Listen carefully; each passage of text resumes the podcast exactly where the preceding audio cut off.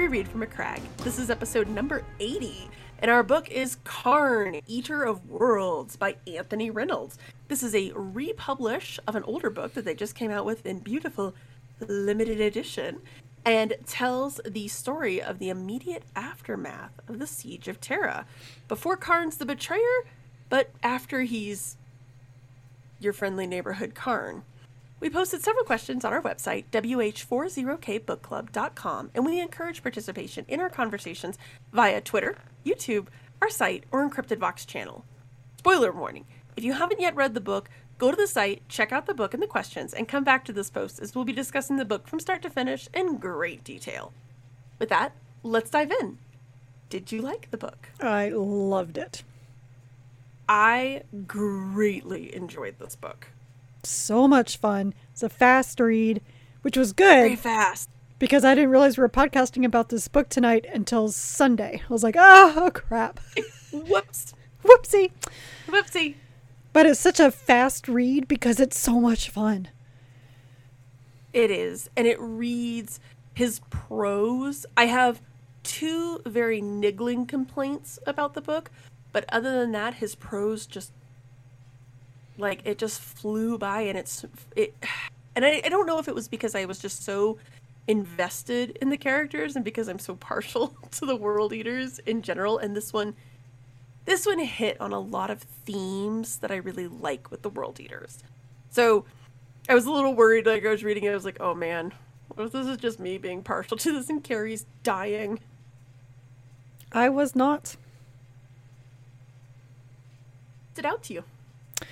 Oh, so quite a few things. So, um, go on ahead and get your glasses to drink because I'm reading the Horus Heresy right now. And what? I know, but I'm reading Betrayer right now. And I can't imagine that I can't imagine reading this without either having read Betrayer or reading Betrayer at the same time because there's so there's so so much. So for example, one thing that stood out to me from the beginning is when Dreagher, when he's kind of reflecting on what's happened with the World Eaters, and he actually blames the Emperor for how they've become because they didn't put down Angron like he wanted to. That, by the way, that hit me really hard in the feels because if you remember on the book, it's like, oh, I blame the emperor is like the bottom line on the page, and then you have to flip the page. Mm-hmm. And he said that, and I was like, oh boy, here we go. Right. The emperor was a bad father. The emperor didn't love them enough. The emperor didn't stop this. And his next lines are, he just didn't let him die. Yep. Holy so, balls. what that immediately reminded me of is an early on in Betrayer when Kharn is talking to Argel Tal because Argel Tal makes the comment that Kharn is not Kharn. Angron is no Primarch. And Kharn's like, he's my Primarch. He goes, no, he's not a real Primarch. You feel it too. And Kharn admits that the reason they never felt a connection to him, and that was the reason why they all agreed to do the butcher's nails, was to maybe feel some connection to them. And Argel Tal's like, Do you? He goes. There's there's still no. So the fact that Dreagher was like, you know, he's a broken thing. The Emperor never should have brought him back out. He should have just, you know, because he wanted to die. He didn't want anything to do with anybody. Let it let him die. It's like, yes, it would have been hard, you know, moving on without ever knowing your Primarch. He's like, but at the same time, he's like, it's gotta have been better than, than what this is. And and I mean, just thought of, you know, Kharn saying, like, we feel no connection to him. Everything we're doing is to try to feel something. Yes. And that hit me really hard because it's such an interesting like I, I think like people have always kind of said that and it harkens back to one of my favorite adb quotes and it's from the master of mankind which you'll get there eventually but they're um one of the custodians is sassing off to a world eater and he says something along the lines how like your primarch was the only primarch that had to be rescued every other primarch was a leader of a world you know where they were kings they were lords they were these you know noble beings that had conquered their worlds but not yours yours had to be rescued. Because he's just this and you know, I, I rag on the Angron Primarch novel a lot because I really, really vehemently hated that book. But kills me inside to say the one good like the one interesting thing about it is it does posit i hate what it posits but I, I i hate the application of the theory but the theory that maybe had he not had the butcher's nails yes he would have been the warhounds were always a little bloodthirsty they were always a little more martial than everybody else right mm-hmm. a little more tending to just want to kill things uh not very elegant so maybe he could have been this like brutish Primarch who, yes, there were no frills to him. Hello, Ferrus Manus. Um, you know, like he's not a super great tactician. He could have been have more. He could have been more gladiatorial, less berserker.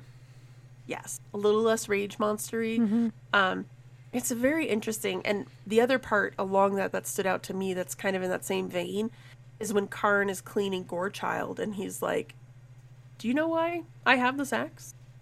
And he's like, it's not because, like, Angron chose me. He just discarded it. Like, he discarded it and I picked it up. And he discarded it because it was no longer of use to him. And Dreagher's the one who's just like, yeah, no longer served its purpose. And Kharn's like, yeah, kind of like our Legion. Like, it just. yeah, there was, like, stuff like that that just, you know. You know, there's a sad tragedy and then of course watching all of the world eaters like slowly but surely just lose themselves to the nails. And like Dreagher being like no that is not my future. I mean yes it is. It definitely is my future but it's not my future. It always hits me the feels i saw so many parallels and i know this is like on purpose between the world eaters the descent to madness from the nails and the Blood Angels with the Black Rage. I mean, I know that that's done on purpose because they're almost like very much the World Eaters and the Blood Angels are almost kind of two halves of a whole in many, in many different ways. Um, just, you know, one's more elegant and refined. You know, one's just like, one's like, oh, we try not to go into the red thirst. And everyone's just like, sweet blood for everybody. You know, just very opposite opposite end. So it's kind of interesting to me. You think about the flesh terrors, how they kind of like just really walk that line in, in between, which kind of makes that really, to me, a lot more interesting. But this book to me was sad in so many ways. And probably because I'm seeing so many of the things that are unfolding in Betrayer with it, just kind of the start of the fall of the Legion. And it's one of those things that you got these, you got Dreagher and you got Brond. You just want the things to be the way that they were. You know, we don't have to go after Terra. Like, that was stupid. We never should have done that. But let's just, you know, all be together and, like, you know, do our things together without realizing, you know, and they think Kharn's gonna be the one to lead him when really Kharn doesn't care either. He's like, oh, okay, well, we can be reunited in that we're all going to die together. And he says that very plain and clear here. Just all fate, well, our fate is together. About, we're going to die. What does he say? Like, what does he say to Dreagher? You want to unite the Legion? Mm-hmm. Here you go. Like, this is your opportunity. And I do like when it hit me real hard in the feels when Dreagher's just like, oh, they've left me a perfect shot. And he kills the emperor's children emissary and just when he says he's like nothing brings people together like a war. Mm-hmm. but that idea that you're absolutely right that kharn basically tells him you want to bring our legion together? This is how it's going to be. It, it's going to be because we are united against killing the emperor's children. We are united against killing insert opponent here right and like Brond won't refuses to see it that way Right. He he has this grand vision about them being civilized and it's kind of sad really. It is. Because I think Kharn is the only one who understands the Legion at all. Well, let's let's dive into that. Um, what are your thoughts? So I, I call this like the middle stage of Kharn because you're reading the Betrayer, so you get to see pre Kharn, like pre heresy Kharn, right? I mean, it's kind of sliding into the heresy there, but you get to see. Well, like even reading Kharn, like in the first uh, five books, because he's mentioned in there, and he's very calm and reserved, and um, he and Loken get along very well. Um, you know, and I got to see him a little bit in the Sigismund book, where he's just like, "Mom, we battle together." Okay, cool. Do we just become best friends? Yes. You know, uh, so Yeah, basically. so you know some of that, and I was kind of. Wait, that wasn't betrayer. See now the problem with reading betrayer sometimes I'm getting some of these things confused because I was like it's all good. because like oh because they even mentioned that in this book. No, that was betrayer. They mentioned them fighting together.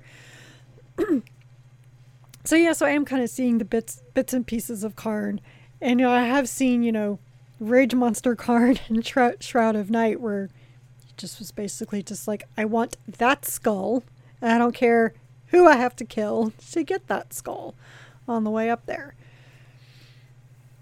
Exactly.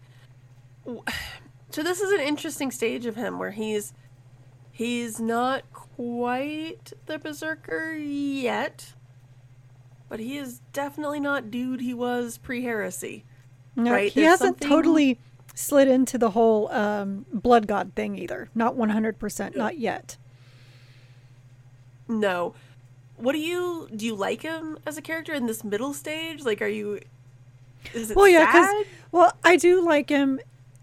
I, it was sad when I got to know him a little bit early on in the Horus Heresy, just to see like, okay, only thing I know about Kharn is like he's you know this crazy man with two axes.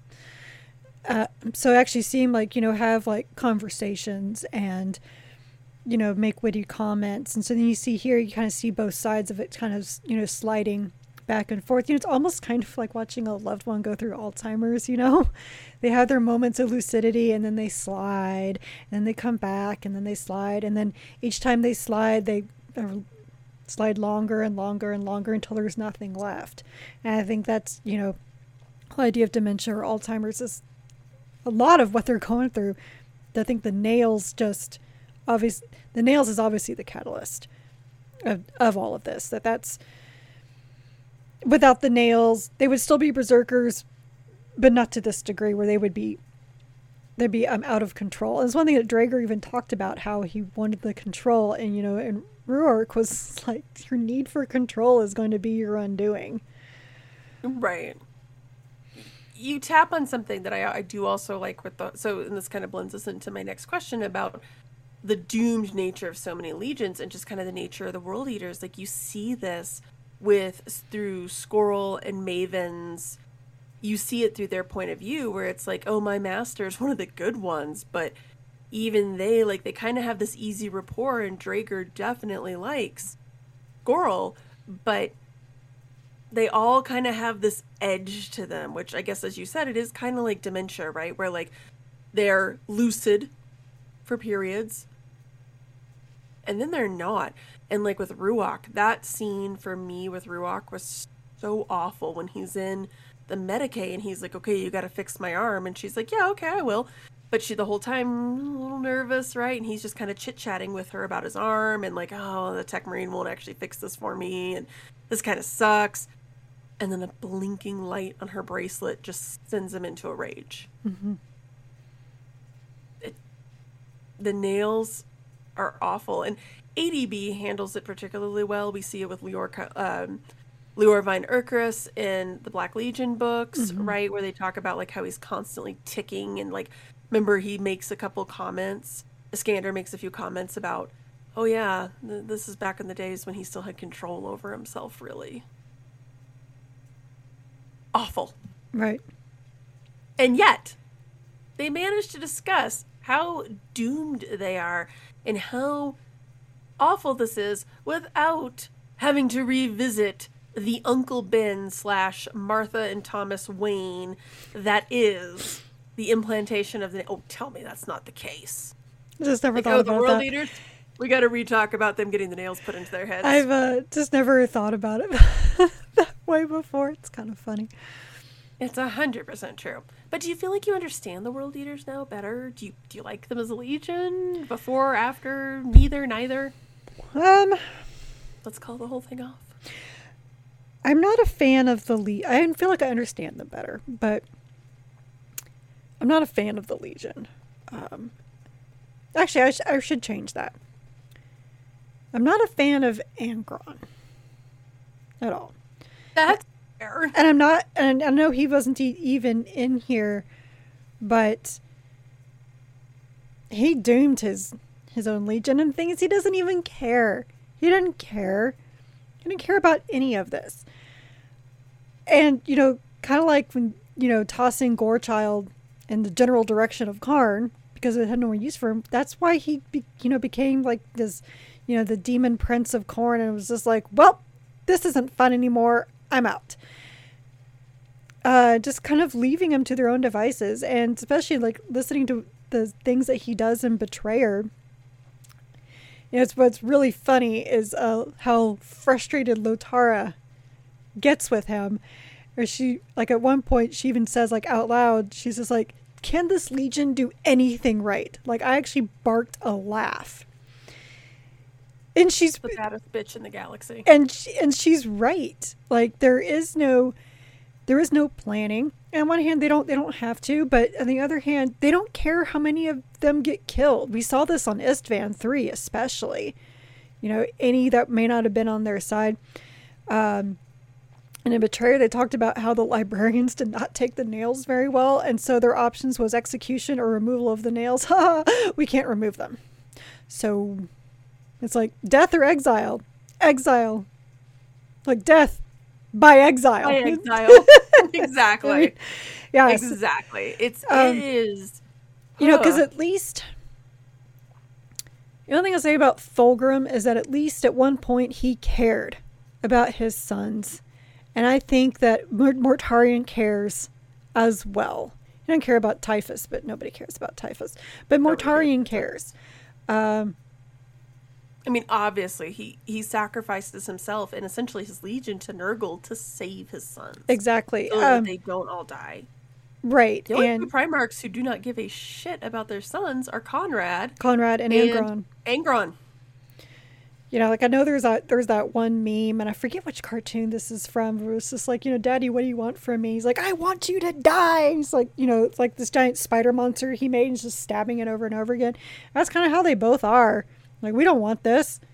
We, you know, uh, we don't care what happens to you. We don't care about anything. It's just unfortunate. Um, so the world eaters, I understand why they would feel so so fra- you know um, fractioned and just lost. They, that's really the best way to describe them. They're just so lost. And those who know what they are, they're the ones that have already given themselves to the nails, like Ruok. He didn't care because he's already given himself over to that. You know, the last thing that I think that Angron actually cared about was his rebellion brothers and sisters in the slave pits. Those are the last people he cared about. After that, he didn't care about anything anymore. And that may be a sign of where the way that the nails had gone as well. Um, but you know, it's like we talk about you know different how some Primarchs were, were done dirty, and I don't think Angron was done dirty. I think that he just he was a broken thing. He's a broken thing, and so therefore he's going to have a broken legion, and it's just unfortunate. You know, uh, Kharn talks about fate often in this book, and he's right. He, he was just like, it's our fate. They talked about what if we did have the butcher's nails? He's like, it was our fate to have the butcher's nails. It's like it's it's our fate that we're all going to die together. No, we're not going to recruit. That's great. You guys have all the gene seed for stuff we're never going to do because we're all going to die.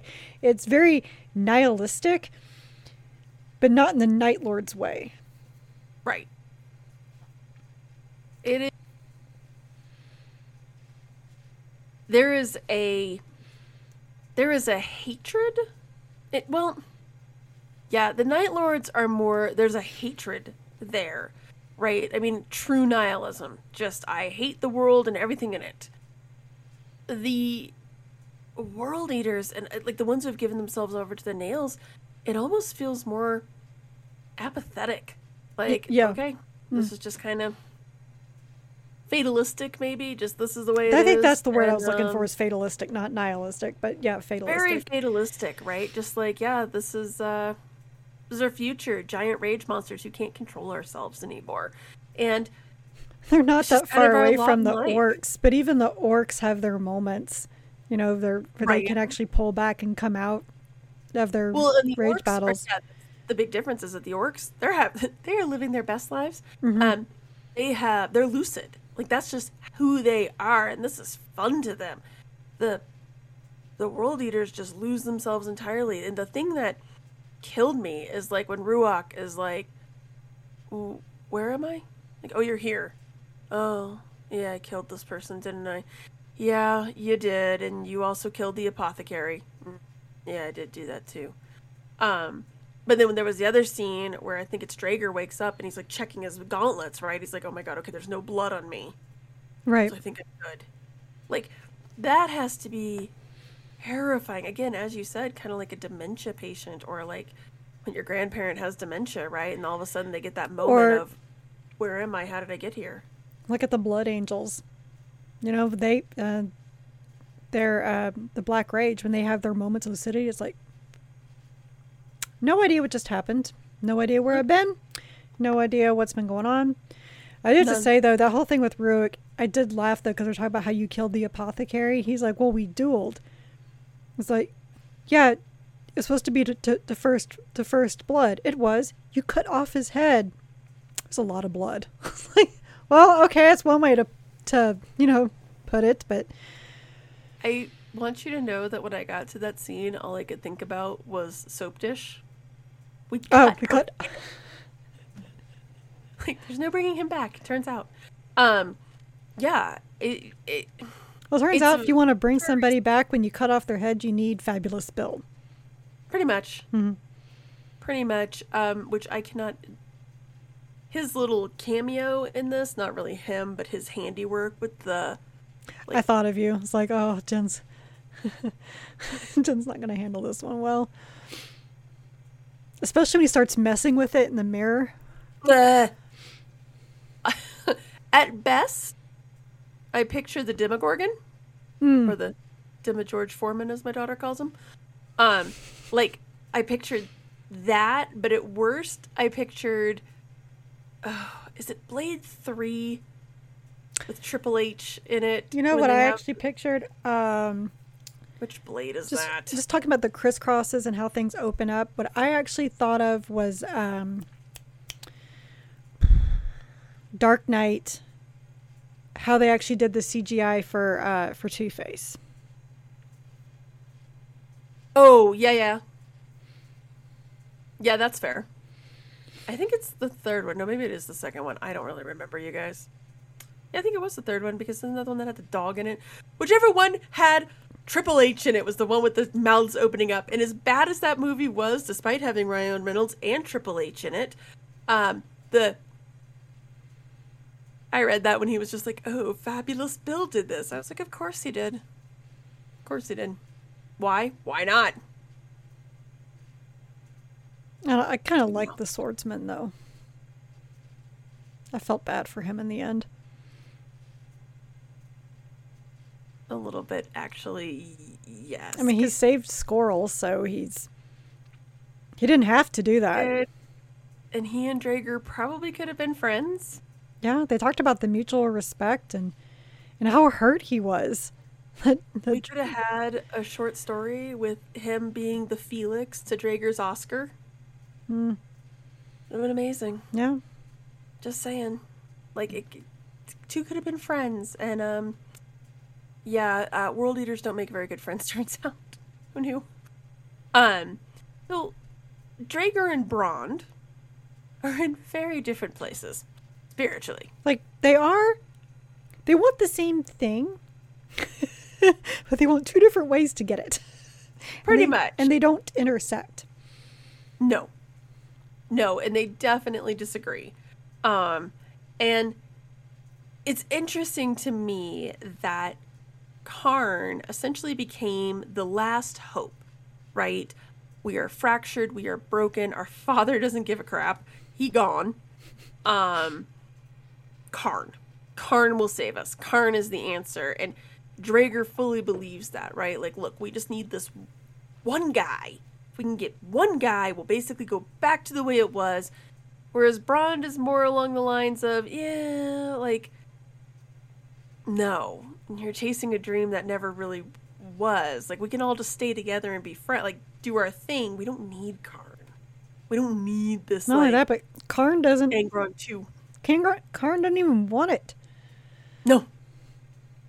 But I think I think Dreagher thought that he did, and I think Brond realized that No.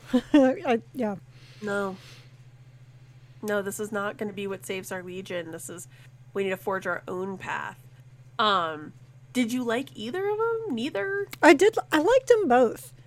You know, it's like, man, wish you guys could just see eye to eye and just kind of work things out. But I really I liked Braun. I loved Dreagher. Loved his character. I felt so bad for him. Um yeah, especially given the short story that you know you know Dreagher's fate. and Brond as well. And Brond too. But Dreagher meets it first. Well, yeah. And that that made me a little sad and we'll talk a little bit more about the short story later because it's also very important to the story. Um I liked them both. They both had a pet human who they saw value in and they really liked and they needed. Right, I did like that Brond recognized Maven, in, in the, even in the short story too. Like in the future, he recognizes Maven's skills. He recognizes his use. Squirrel and Dreagher, Dreagher, they need an apothecary. They, they have no one. She's the closest thing they have. But you also get the impression that there was some level, similar with Kharn and Lotara, there's some level of respect here. Mm-hmm. Right? We're not we're not BFFs. We're not going to go hang out and braid each other's hair, but we do. Re- I do respect you, even though I'm still dangerous as hell Right. and prone to bouts of rage. Did you understand like why Dreagher had so much faith in Kharn? Like, did you get that? Did you like I, that part you of know, it? I think he just, you know, like so many of these legionaries, is he's like Baruda. He wants something to believe in, but Baruda already has that thing. He knows what he believes in, and he is committed. Dreagher just wants to find that something, and so he's just looking, and he thinks Kharn is, is, is going to be it. So you bring up an interesting point with Baruda. What did you think of that scene where Dreagher and Baruda are talking about the blood god? Uh, not very much because I really don't remember it. where Baruda's just like, yeah, like we're gonna follow the blood god, and Dreagher's like, those are just demons. Like Oh. I understand that demons exist. We're not worshiping them. And Baruda and Bond kind of being like, uh, like weird flex, but okay. I think, well, you know, it kind of goes to, I think, you know, what we see with some bunch of other of the, you know, traitor legionaries is that, yeah, we know these things exist. Well, kind of like Fabulous Bill's the same way. He knows that these things exist, but he's like, we're not worshiping them. Thing to me because typically the world eaters are all presented as a unified front in their worship of Khorne. Like and it's also always kind of been and I know that some of the stories, especially Betrayer, kind of lead like some nuance to that, but when you think of the world eaters, you just think of angry cornites, right? And we even refer to them kind of synonymously, right? Like cornites, world eaters, right? If I say the word cornite, you're probably picturing a world eater. Um it was interesting to me to see that there was still a, a time when some of them were like, Mm-mm, nah, it's just a demon, man. Don't trust that. Not Well, they don't survive. ho. Like, like the world eaters who refuse to get the butcher's nails. You don't survive. You don't follow along with the path of the lemmings. You don't survive either way. I hadn't thought of it that way. That's a good point. That yeah, I mean, shit, we know what Dreagher's fate is. Does that make you sad to know though? Like both of them, both of them end up getting killed. Um, Yeah, but I honestly when I when it hit me like that Brond was actually in this book, you know, after I read the short story, I was just like, oh, okay. That to me actually was a sign of don't get attached to anybody here because I they may not make it. in general. You know, and and I was thinking about you know Lheorvine as well, or even you know the the uh, World Eater Apothecary that was with Fabulous Bill. Didn't carry too soon. AKA one of my favorite characters of like the last five years. So for those who are just listening, Jen has like you know, nice little you know cheerleader tears coming down her face. Um, but yeah, so it just seems to be like this is their fate. You know, kind of reminds me of like with the uh, like the Emperor's Children. We know that there's some that are never going to die, and they're the ones that I hate the most. Lucius is never going to die. Fabulous Bill is never going to die, and I hate them both so much. And with the World Eaters, it's like, unless your name is Kharn, you may not make it because Kharn's another one of those characters that they can't kill. It's just one of those No. named characters.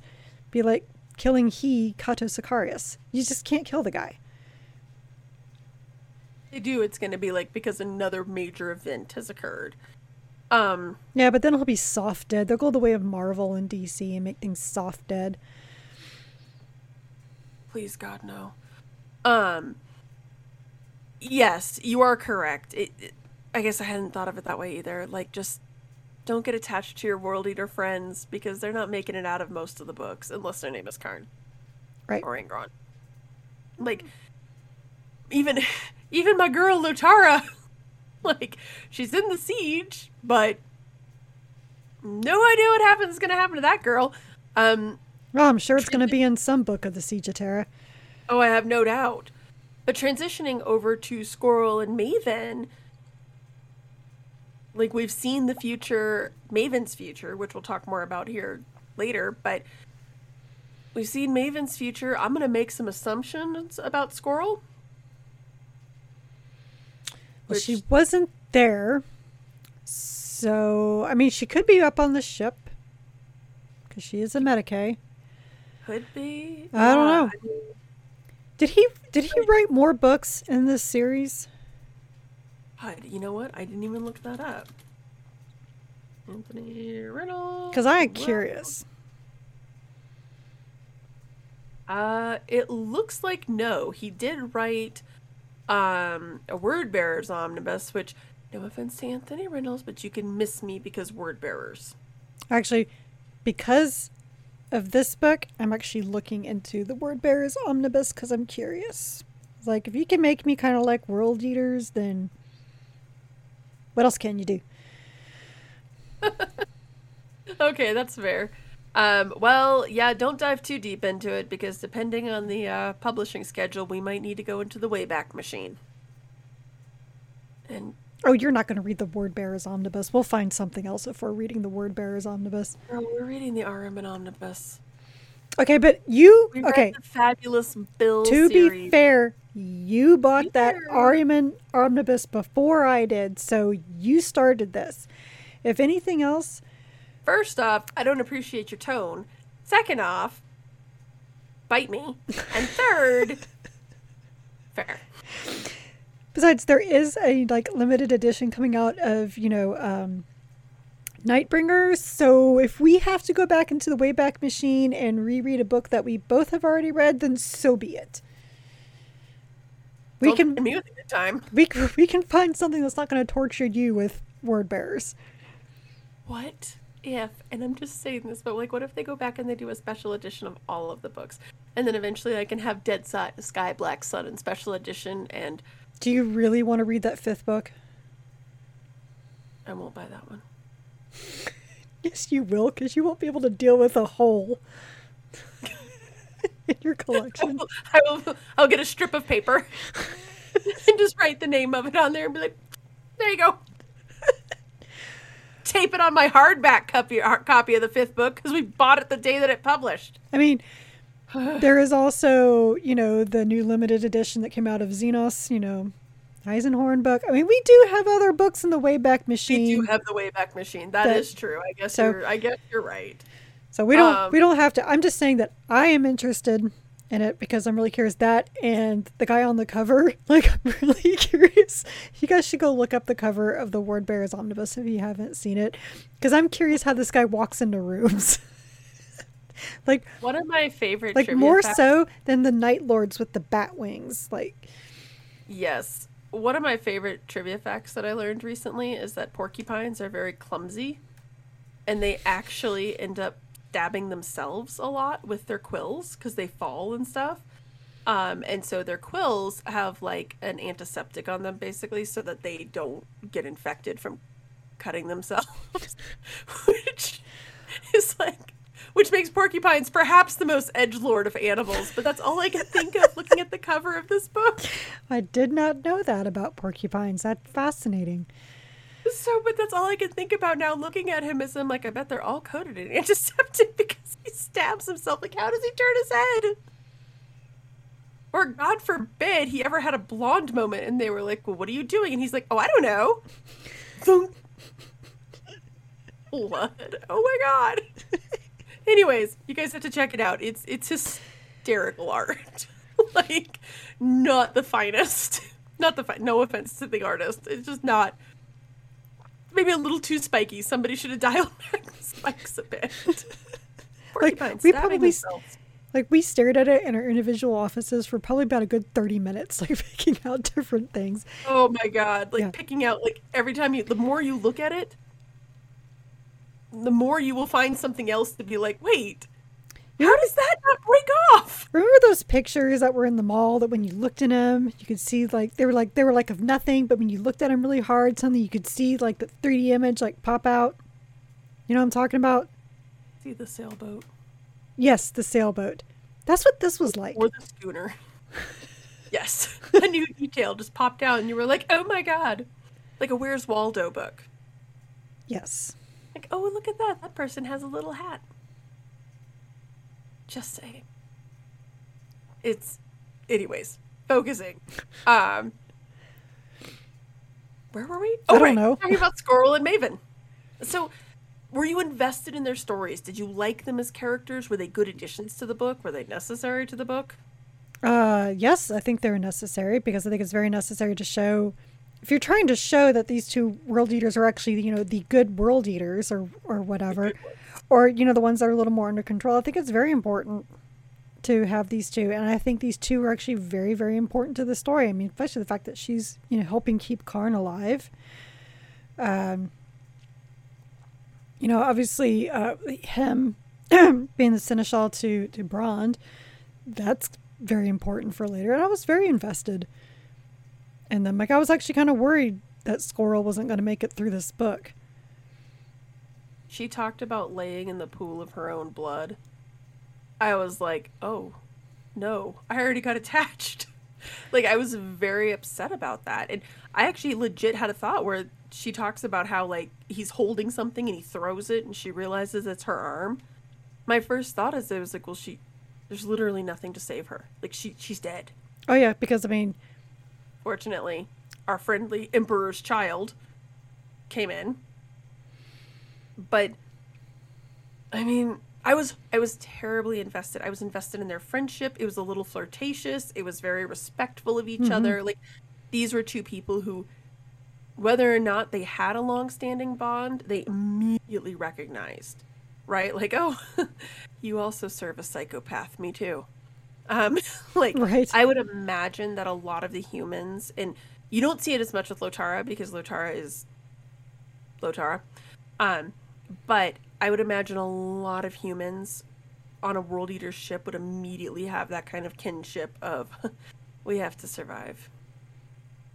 right, the ones that aren't crazy gang gangbangers down in the hole. Right, exactly. And it just, I'm always a little fascinated, especially on a chaos ship, about the mortal denizens. Um, God, it just, it, it sounds like it's literal anarchy.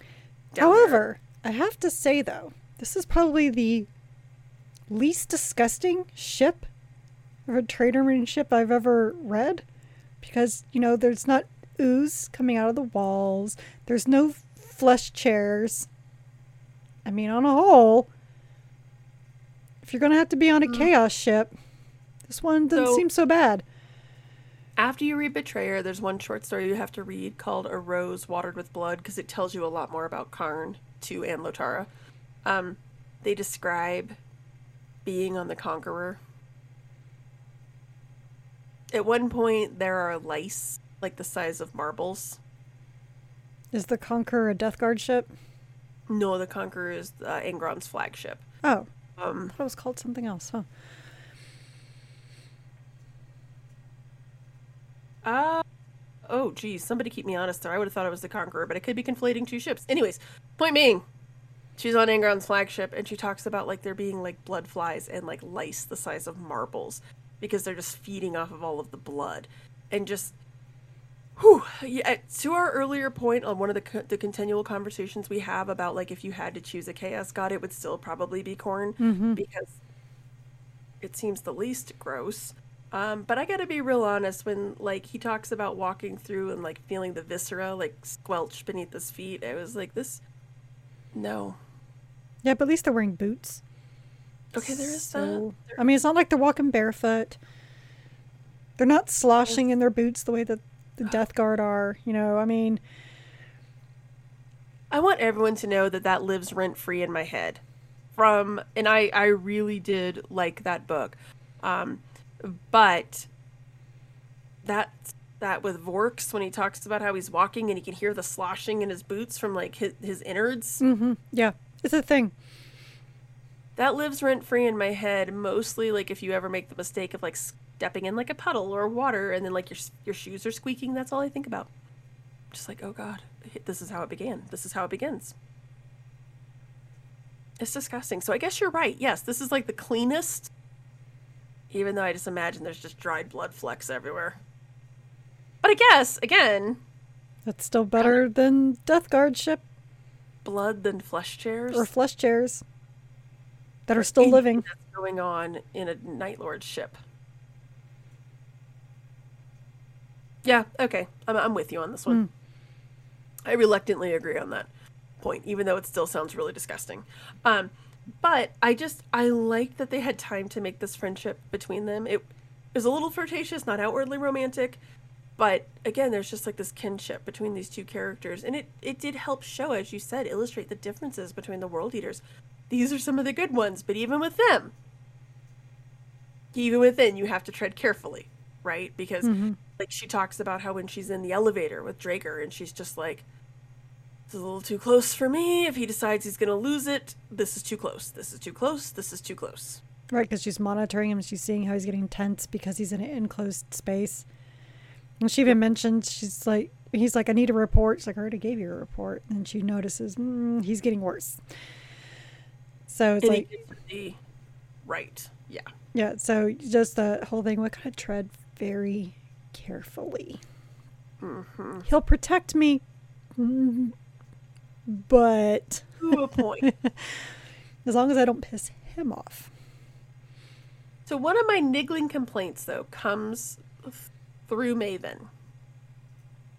The whole Bloodborne thing never gets dealt with. Uh, yeah, because I kept waiting for that to get resolved, where it gets out that they're the that he and Brond are the ones that let these people on. Mm-hmm. Oh, I don't know. I guess, I guess it wasn't important. Like when you were the World Eaters, and now you do have Kharn awake. Oh, but but um, but however, there was a scene there when Dreagher was talking to Kharn and he was trying to talk about. It's like, well, we obviously have traitors on this ship, and he's like, yeah, okay, yeah, well, we're world leaders. That's going to happen. We need to find out who it is. Ah, who cares? So there you That's go. That's true.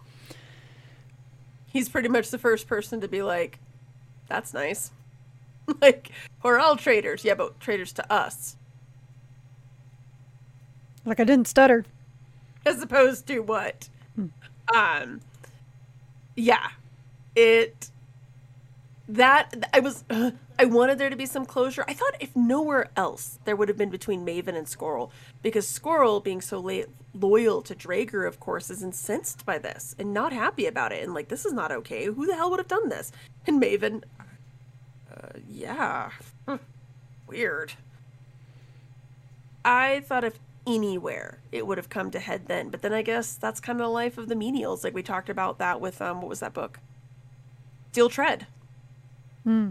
no no big grand confrontation with the main bad guy because that's not their lot in life Right.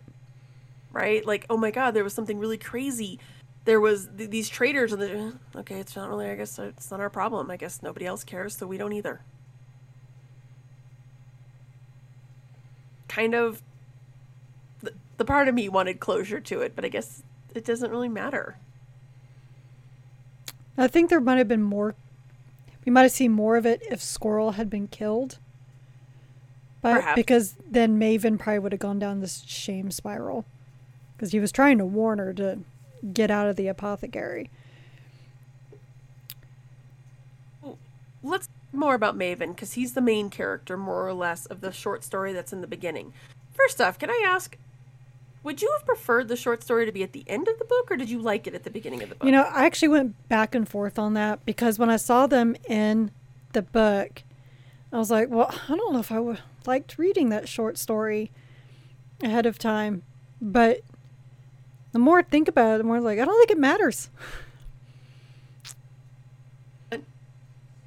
I think with Maven, I'm with you. I go back and forth because in some ways I'm like, no, I would have much preferred that at the end of the book for Brond's story, right? I would have preferred knowing that Brond gets his due from Kharn at the end, but Maven, it's interesting to see him, this old, crooked man who wants to die right? Like when we see him in that short story, that's where he's at. And then we come back and we get to see, oh, like so many other things and so many other people. He was at one time, did not hate life, wasn't eager for death, was good looking man.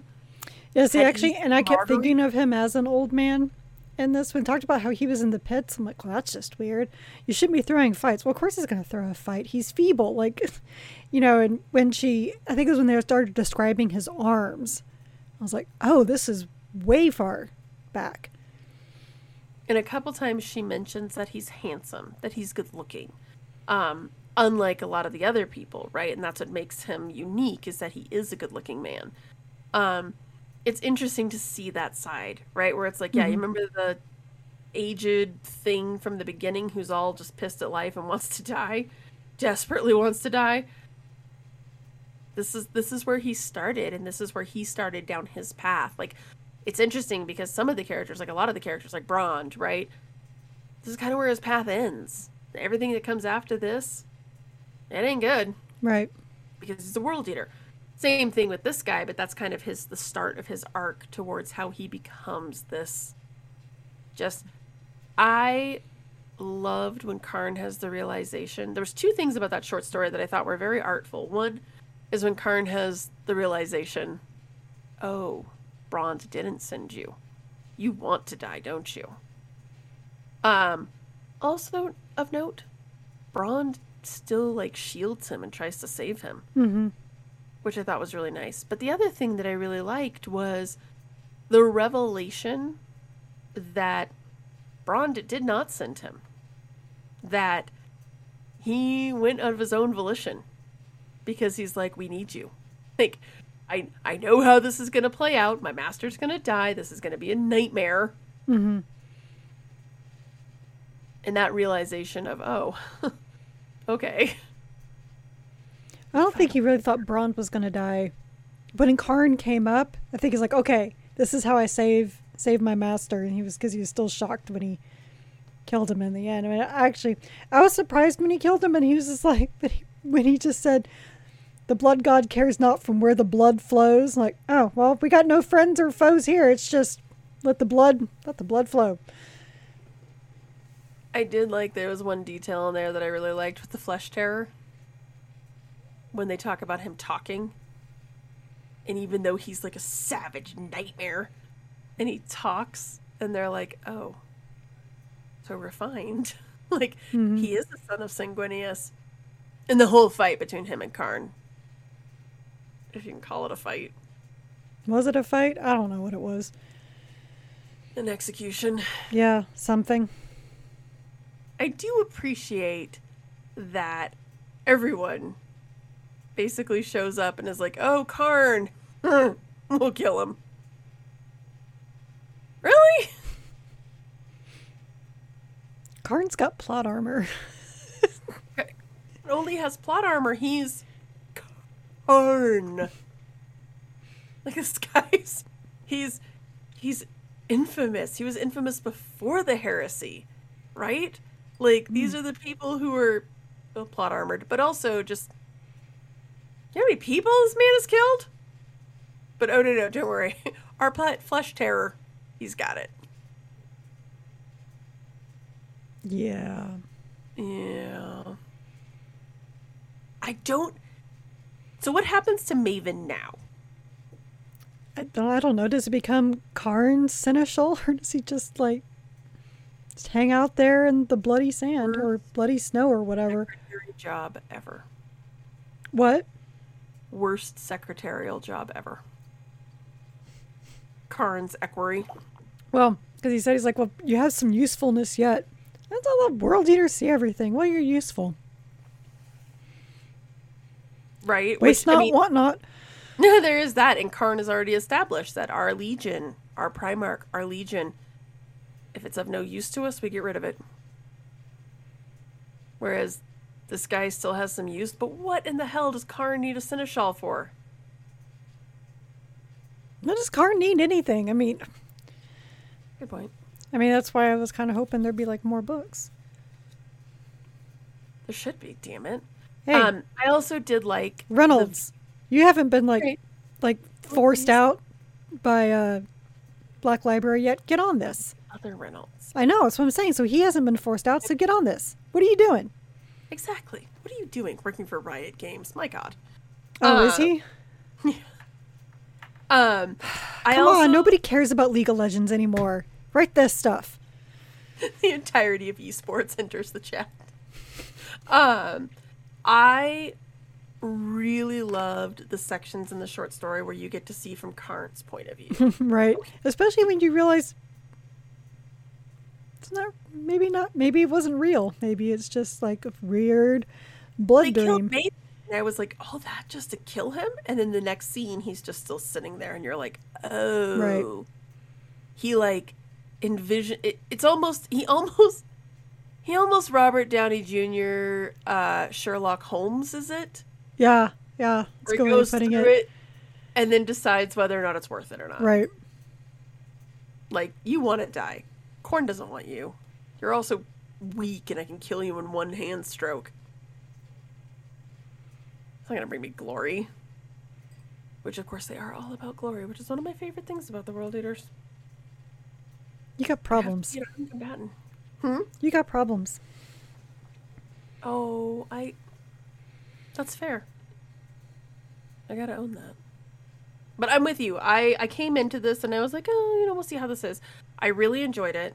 Obviously, being a World Eaters fan.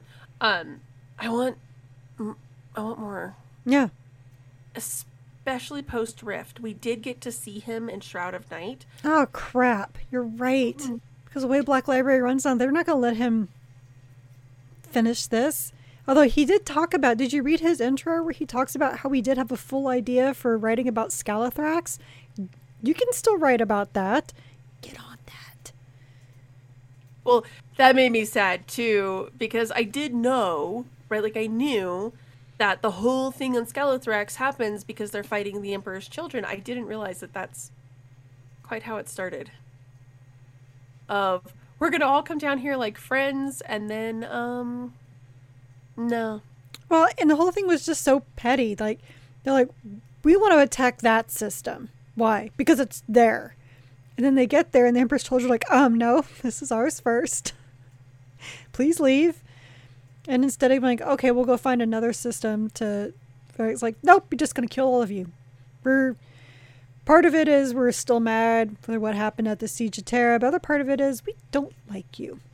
There's actually one thing that cracked me up when the um, emissary is pleading with Kharn, like, let's not fight each other.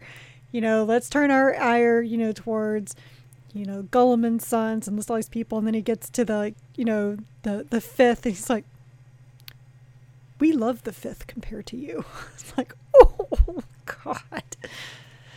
Love that. Yes, when he's like, or the scars, and we always liked the scars. We never liked you.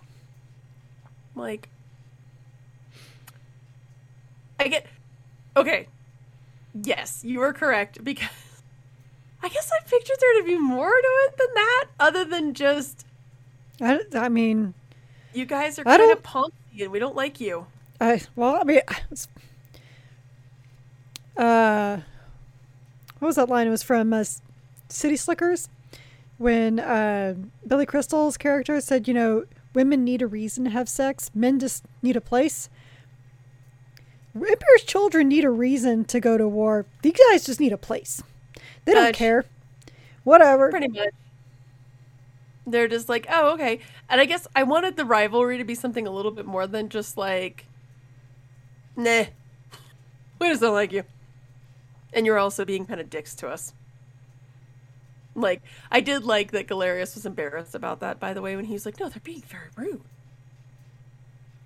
How do I know your legion better than you do? Oh, like, uh, this oh, seems on brand to me. oh, when he's like, they're being very disrespectful. Yeah. It's like, duh. Like, that's just kind of how the Emperor's children do.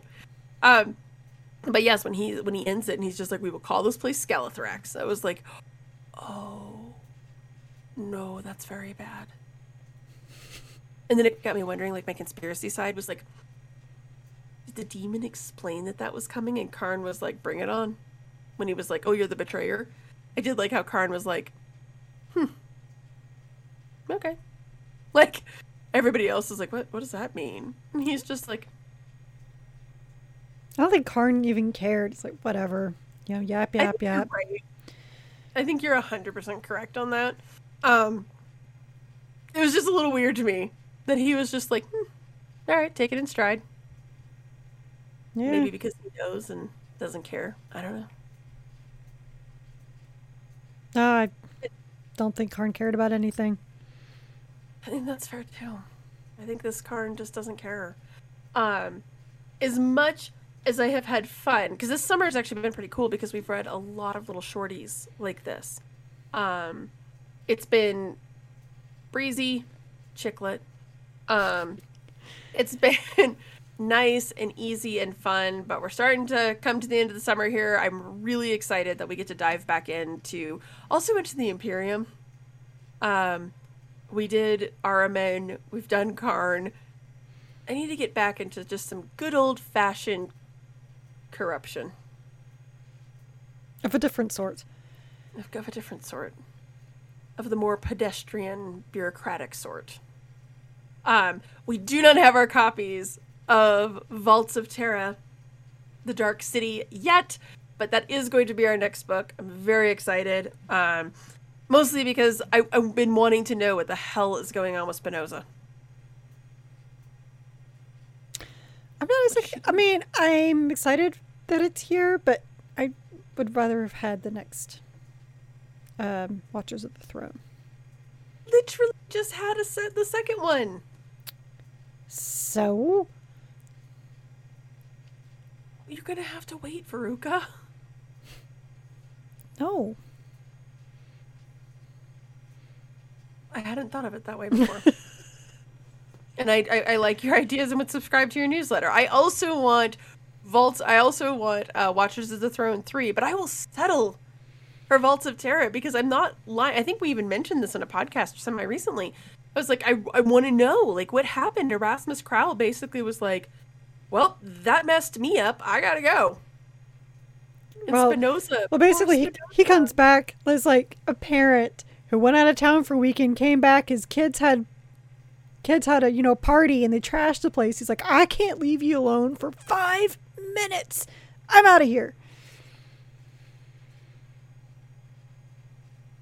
That was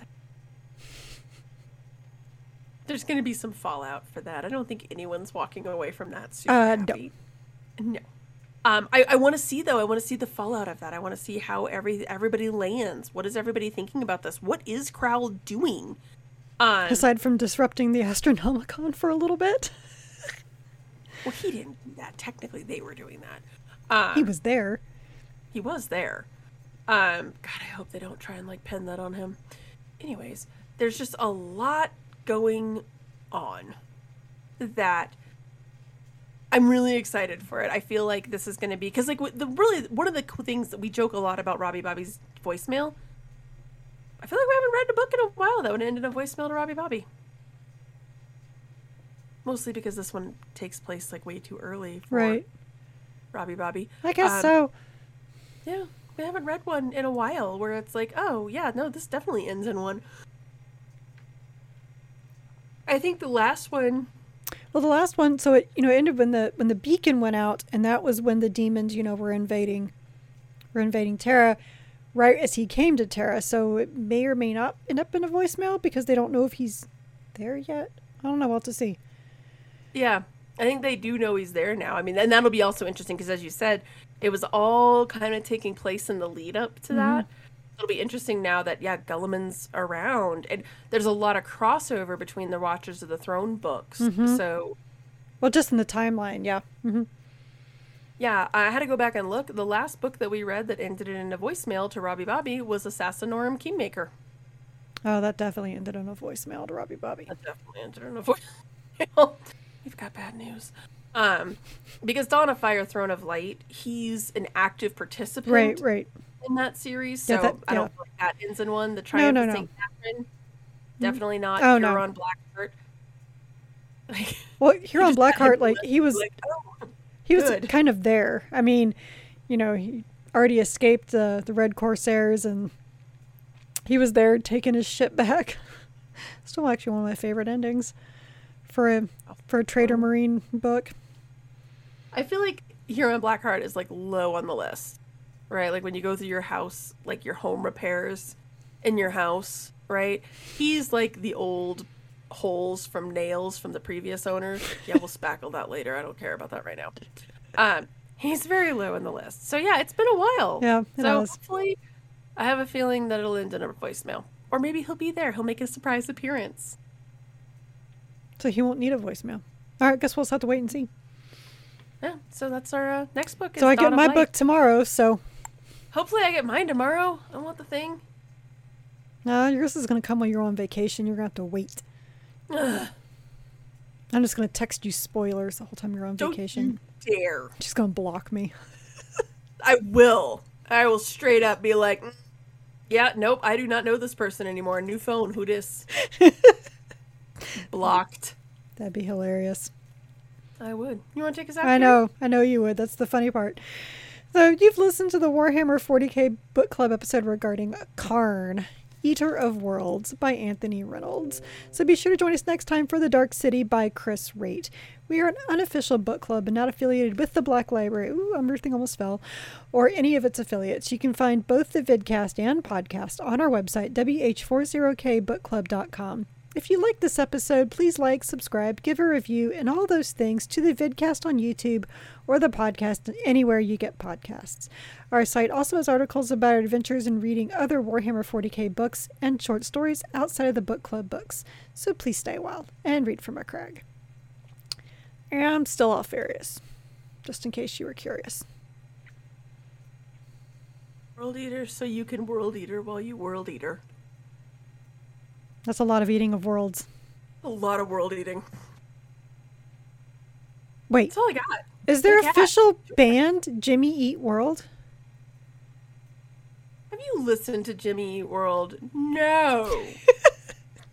oh my god, no. They would listen to that and be like, ah, make it stop. Dethklok. They'd be down with some Dethklok. They would be. That's true. They would be down with some Dethklok. Nathan Explosion might low key be one of the missing members. The World Eaters. Tune in next time as we discuss the bands of the 40k or of the legions. That could be fun. That actually could. All right. Good night, everybody. Good night, everybody.